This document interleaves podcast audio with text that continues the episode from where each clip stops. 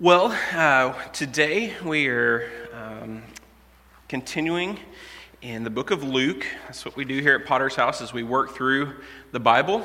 And uh, yes, our children can be dismissed at this time, those who want to go out to the kids' ministry.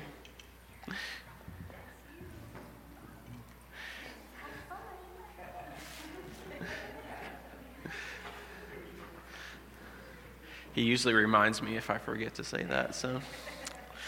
Um, but yeah, we're in Luke chapter 11, and we're coming to um, uh, the issue of uh, forgiveness today. And I was, as I was thinking about this, I was you know, thinking about kind of us as a human race.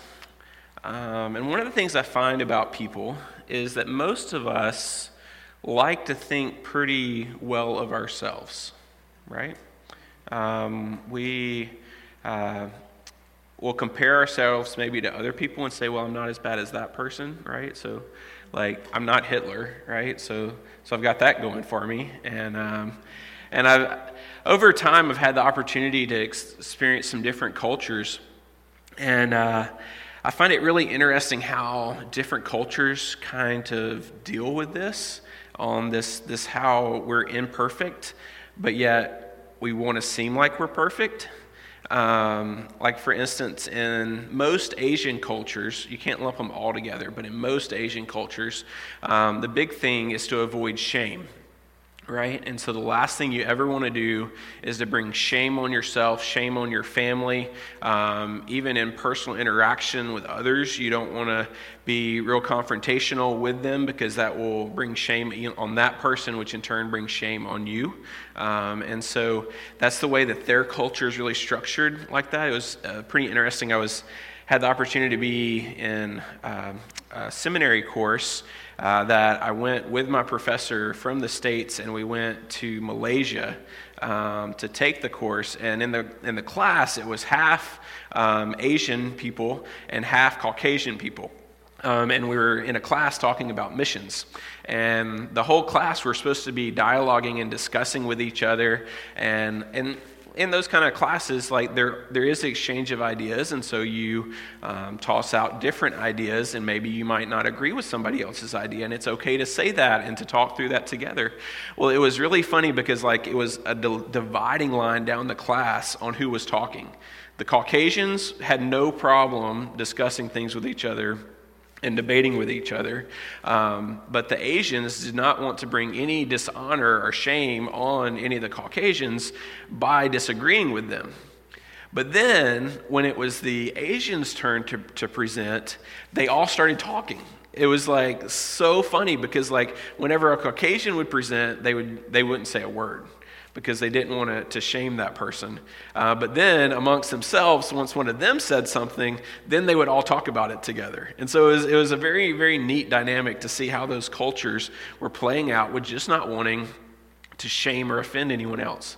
Um, it's really kind of funny to me because I grew up um, in the States, and kind of what our culture is known for is um, kind of the uh, cowboy mentality of, you know, if, uh, if I don't agree with you, we'll take it out back and settle it with a gunfight or something, right? Like, that's kind of the mentality that, that our culture has down there for some reason. It doesn't, doesn't usually work out well. Um, it was always very interesting. My high school, I don't think a week went by that we didn't have some kind of fight at school, okay? Like, um, and they were always, it was always very interesting watch because if it was two guys, Typically, there were about three punches thrown, and then it was over, right? Because they just wanted to look tough and stand up for themselves, uh, make themselves look good, um, and then that was pretty, dis- pretty much decided within three punches, and then it was over. If it was girls, on the other hand, those girls, their goal was to mess that other person up, right? Like they're pulling hair, ripping clothes, like anything they can do. And when somebody goes to to break them up. they've got to literally pick both of them up and carry them away, and they're still clawing and screaming and all this. And so that was my high school. So I was, just, you know, that was like entertainment at lunch. You know, it's just kind of like, well, who's bringing the popcorn this week? Um, and so I find that the Canadian culture is kind of in between those two. Okay, um, you know, I don't find uh, uh, people here that are uh, ready to just you know duke it out over every little issue. Um, some of you might be like, well, you don't know with this friend, but. Um, And I, but I also find that you're not completely afraid to, to offend someone to the point where you, you won't even say anything, right? Like it's not to, to that level either. So I find that the Canadian culture is kind of in the middle um, because uh, things that, that we value here um, is we really value politeness, right? We want to be polite. We want to show respect and honor to other people. Um, and overall, we want to be a peaceful people, right?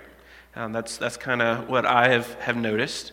So then the question comes in how, how do we attain that when someone else does something that hurts us? Right? Because we, all cultures, all human race, have this problem where we do things that hurt other people. And so, how do we deal with that? What's, what's the appropriate way to deal with that?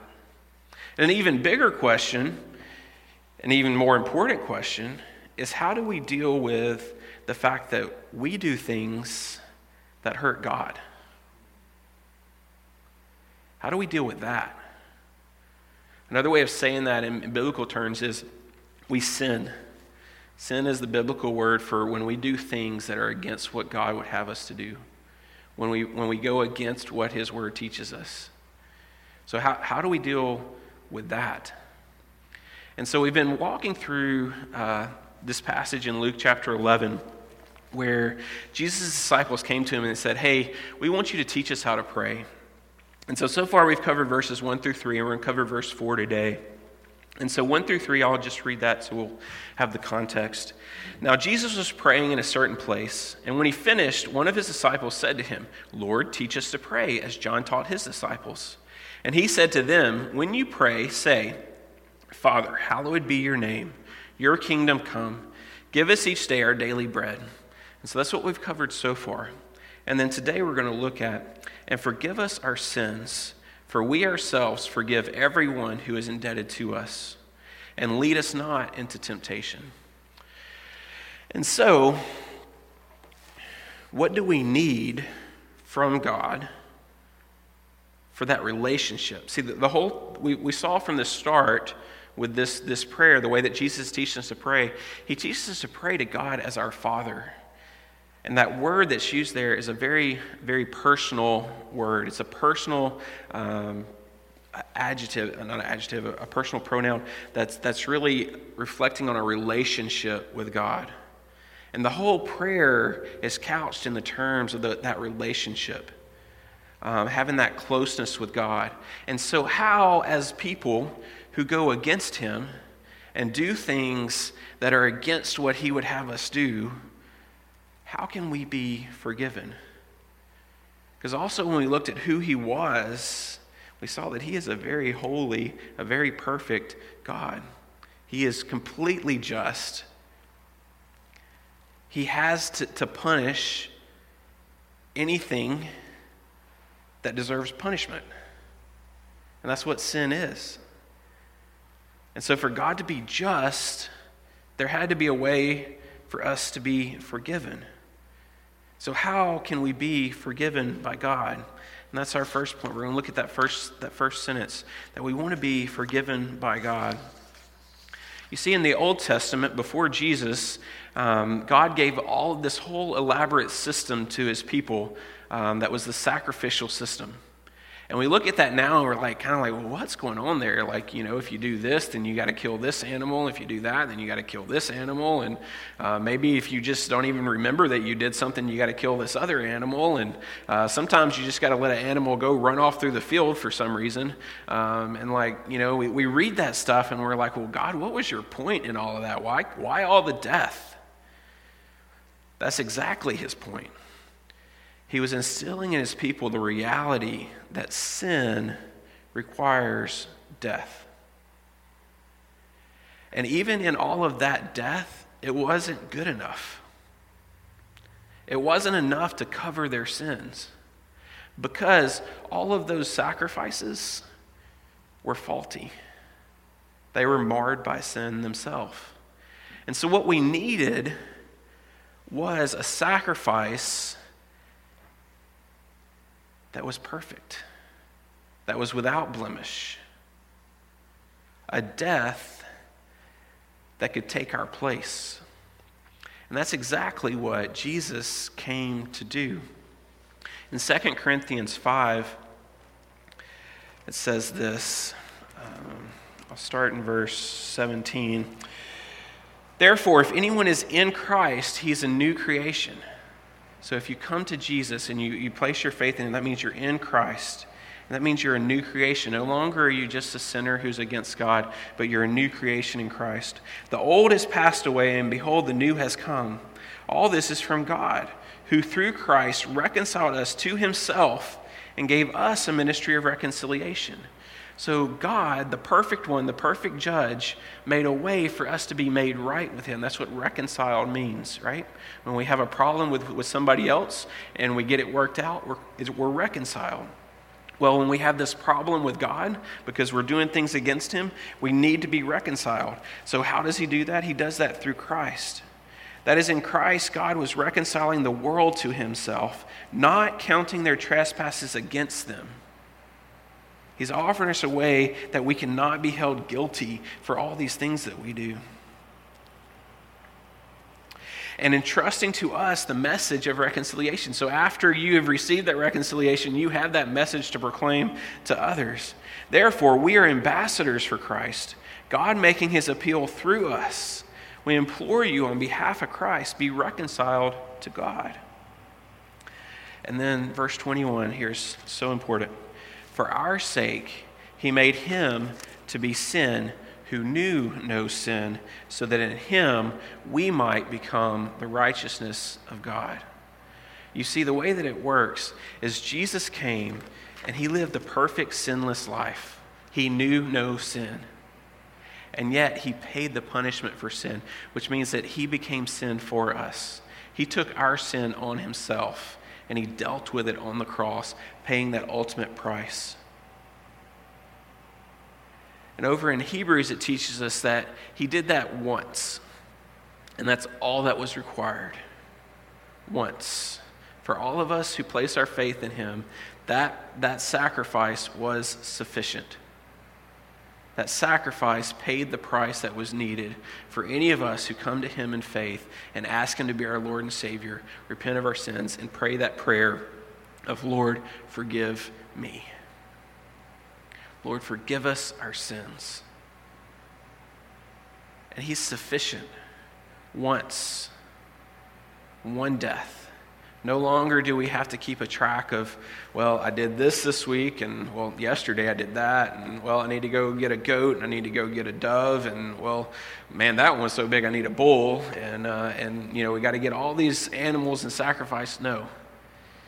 He gave the one perfect sacrifice that's sufficient to make it where the all perfect, holy God, who's perfectly just, can be completely just and still forgive us. He offers us forgiveness by taking our sin on Jesus. Jesus takes our place. And that's how God is still perfectly just, perfectly holy, perfectly loving, and able to forgive us. It's by His grace, it's a gift that He gives us of His own doing. And when we come to Him and we become a believer, we get that gift in our life. And that gift at that moment is sufficient. It's sufficient for our whole life. All of the sins we've committed up to that point, and even after we come to Jesus, we still struggle.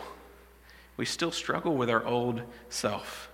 We still struggle with doing things that are against God's word. And so at that point, all of those things that God knows we're going to do in the future, those are forgiven as well. How do we know that? Because Jesus died once. If it required something else, then he would have to die again, and he can't. Because he already dealt with it. He's already put all of that to death. And so when we, we understand that, it makes us ask well, if Jesus here is teaching his disciples, those who already know him, those who are already forgiven, if he's teaching them to regularly pray, Lord, forgive us, Well, isn't that kind of redundant? Like, aren't they already forgiven? And that's where we need to understand there's, there's, there's kind of different aspects of what's going on here. In a judicial sense, in a legal sense, and they're standing before God. So at the end of their life, they're going to stand before God and give account for their life. And at that point, Jesus is going to step in and he said, I died for them. All of their stuff is on me. I've got that covered. So, a legal, judicial sense, yes. For all of us in this room who've placed our faith in Christ and we've come to Him and asked Him to be our Savior, in a legal sense, at the end of your life, yes, you are forgiven for everything that you're ever going to do.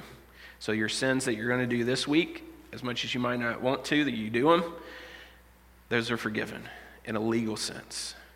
But what happens is um, when you do those things in a relational sense with God here and now, there's still a problem because you break that relationship with Him. You mess up things in that relationship between you and Him. And so, in a relational sense, you still need forgiveness. You need Him to forgive you. And just because we're forgiven for eternity doesn't mean that uh, we don't deal with consequences of our sin, that we continue on in here, right? You know, if we're. Um, I, I could go into the illustrations, we don't need to. You, you know that, right? you have consequences. Sin has consequences. When we do things against God's way, it doesn't work out well. And so we need forgiveness for that. And so, um, another way of thinking about this is Scripture tells us that when we, when we come to faith in Christ, that actually we're adopted into God's family through Him, that we're adopted as sons and daughters of God. So we have that, that standing with God, and that's permanent, that doesn't go away. Just like I have two children, no matter what happens, they will always be my children. You know, even if in our crazy world today they decide they want to divorce their parents or something like i don't even like how does that even work? What is that? Um, like they're still your parents right? Like they're you, you're their dna i mean like there's as much as you might not like it you are. Um, and that's the way it is my kids. They will always be my kids. But do they do things already sometimes that hurt our relationship? yeah. Will they do even more as they get older? yeah. and so, what does that require? That requires forgiveness in that relationship, in that time. And the same is true with, and on a much larger scale with God. That when we do those things in our lives that are against Him, we need forgiveness. And so that's why when Jesus is teaching his disciples on how to pray regularly, he teaches them to ask for forgiveness. Forgive us our sins. And this part we like, right?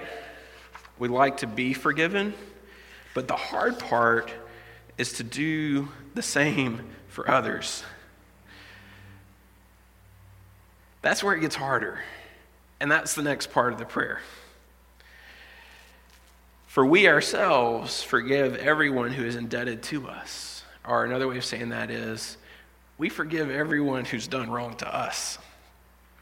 Over in other places in Scripture, Jesus actually points to the fact of that God's forgiveness of us is kind of conditioned on our forgiving others. Um, I don't know fully how all that works, but it's in there. And so this is pretty important that we need to forgive others, that we need um, to work through this.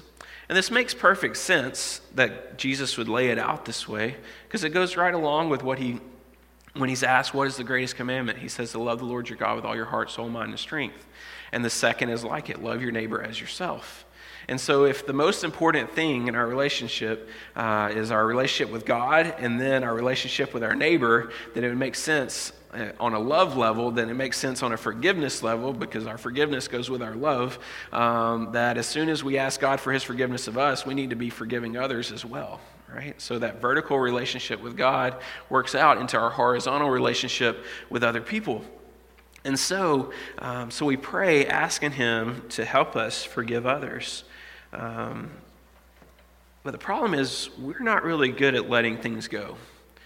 See, Scripture tells us about God's forgiveness. He tells us that when He forgives us, uh, in Psalm uh, 103, it talks about God removes your sin as far as the east is from the west, right? My mind can't even fathom how far that is because it's a circle. it just keeps going, right? Like, how far is that? I want to measure it. I can't. Because that's how far God removes our sin from us when we ask Him for forgiveness. Another place in Isaiah, it talks about that God blots out your sin, so it remains no more. He blots it out. In Micah, it talks about God casts your iniquity into the sea. It's, if He throws it overboard, it's gone. You, you, it is no more. He's no longer bringing that up. He's no longer, you know, bringing that to you. And that's, that's what's hard for us, though. Because I'm sure almost every person in here, there's somebody in your life that if I said their name right now, it'd bring up these feelings. And your teeth would kind of start doing like this. You're like, but you don't know what they did to me. You don't know what they did. Well, having that in you, let me ask you, how well is that working out? Is that really helping you? Is that really hurting them? Is that really hurting you? Yeah. And so, what's better is if we can get to the place where we're able to take that thing and throw it in the sea. It's gone, it's done, it's over with, it's forgiven. And as, as we saw, we're Christ ambassadors, so that means that we're his representatives here. And if, if he is all about his grace and mercy and forgiveness of us, don't you think that that's what we should show others? Absolutely. And so that's, that's what we're about as Christians is we're about living in light of forgiveness and showing that to other people. And one reason to do this really is for yourself. Hanging on to bitterness and worry, hatred, like it's medically proven that the, those things are bad for you. Like scientifically, it's bad for you. And before science figured out figured that out, our creator said, "Hey, this is bad for you." So I'm glad science caught up. But God says, "No. Like you need to deal with that. You need to get rid of that. Don't hold on to that bitterness. Don't hold on to that anger. Give that over to me." In the same way that He forgives us, He can help us forgive others. He can help us work through those things and be able to offer forgiveness to one another. And so, uh, a, a, good reminder on this is Romans 12, where uh, God, uh, Paul's quoting the Lord, and he says, Vengeance is mine, says the Lord, I will repay. And so, if you're worried about that person getting what's due them, God's got it. Either they will come to Christ and be forgiven, and the same grace that covers you covers them, or God's wrath will burn on them and they will be punished for every wrong that they've done to you. Either way, it's a pretty good deal for us. I'm not saying it's a good deal that God's wrath burns on people.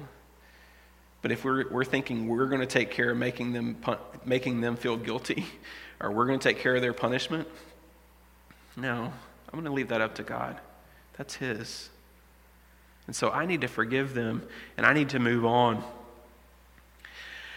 And so the final part of our prayer here um, is another one that might seem a little confusing, where we pray and lead us not into temptation.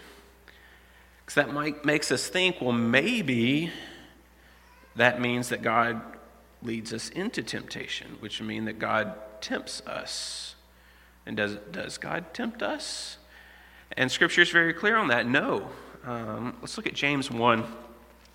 Uh, James 1.13 says this, Let no one say when he is tempted, I am being tempted by God. For God cannot be tempted with evil, and he himself tempts no one. But each person is tempted when he is lured and enticed by his own desire.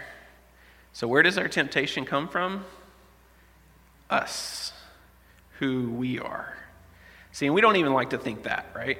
We want to think it's that nasty enemy, that he's the one that made me do it, um, and I was just, I was an innocent bystander, right?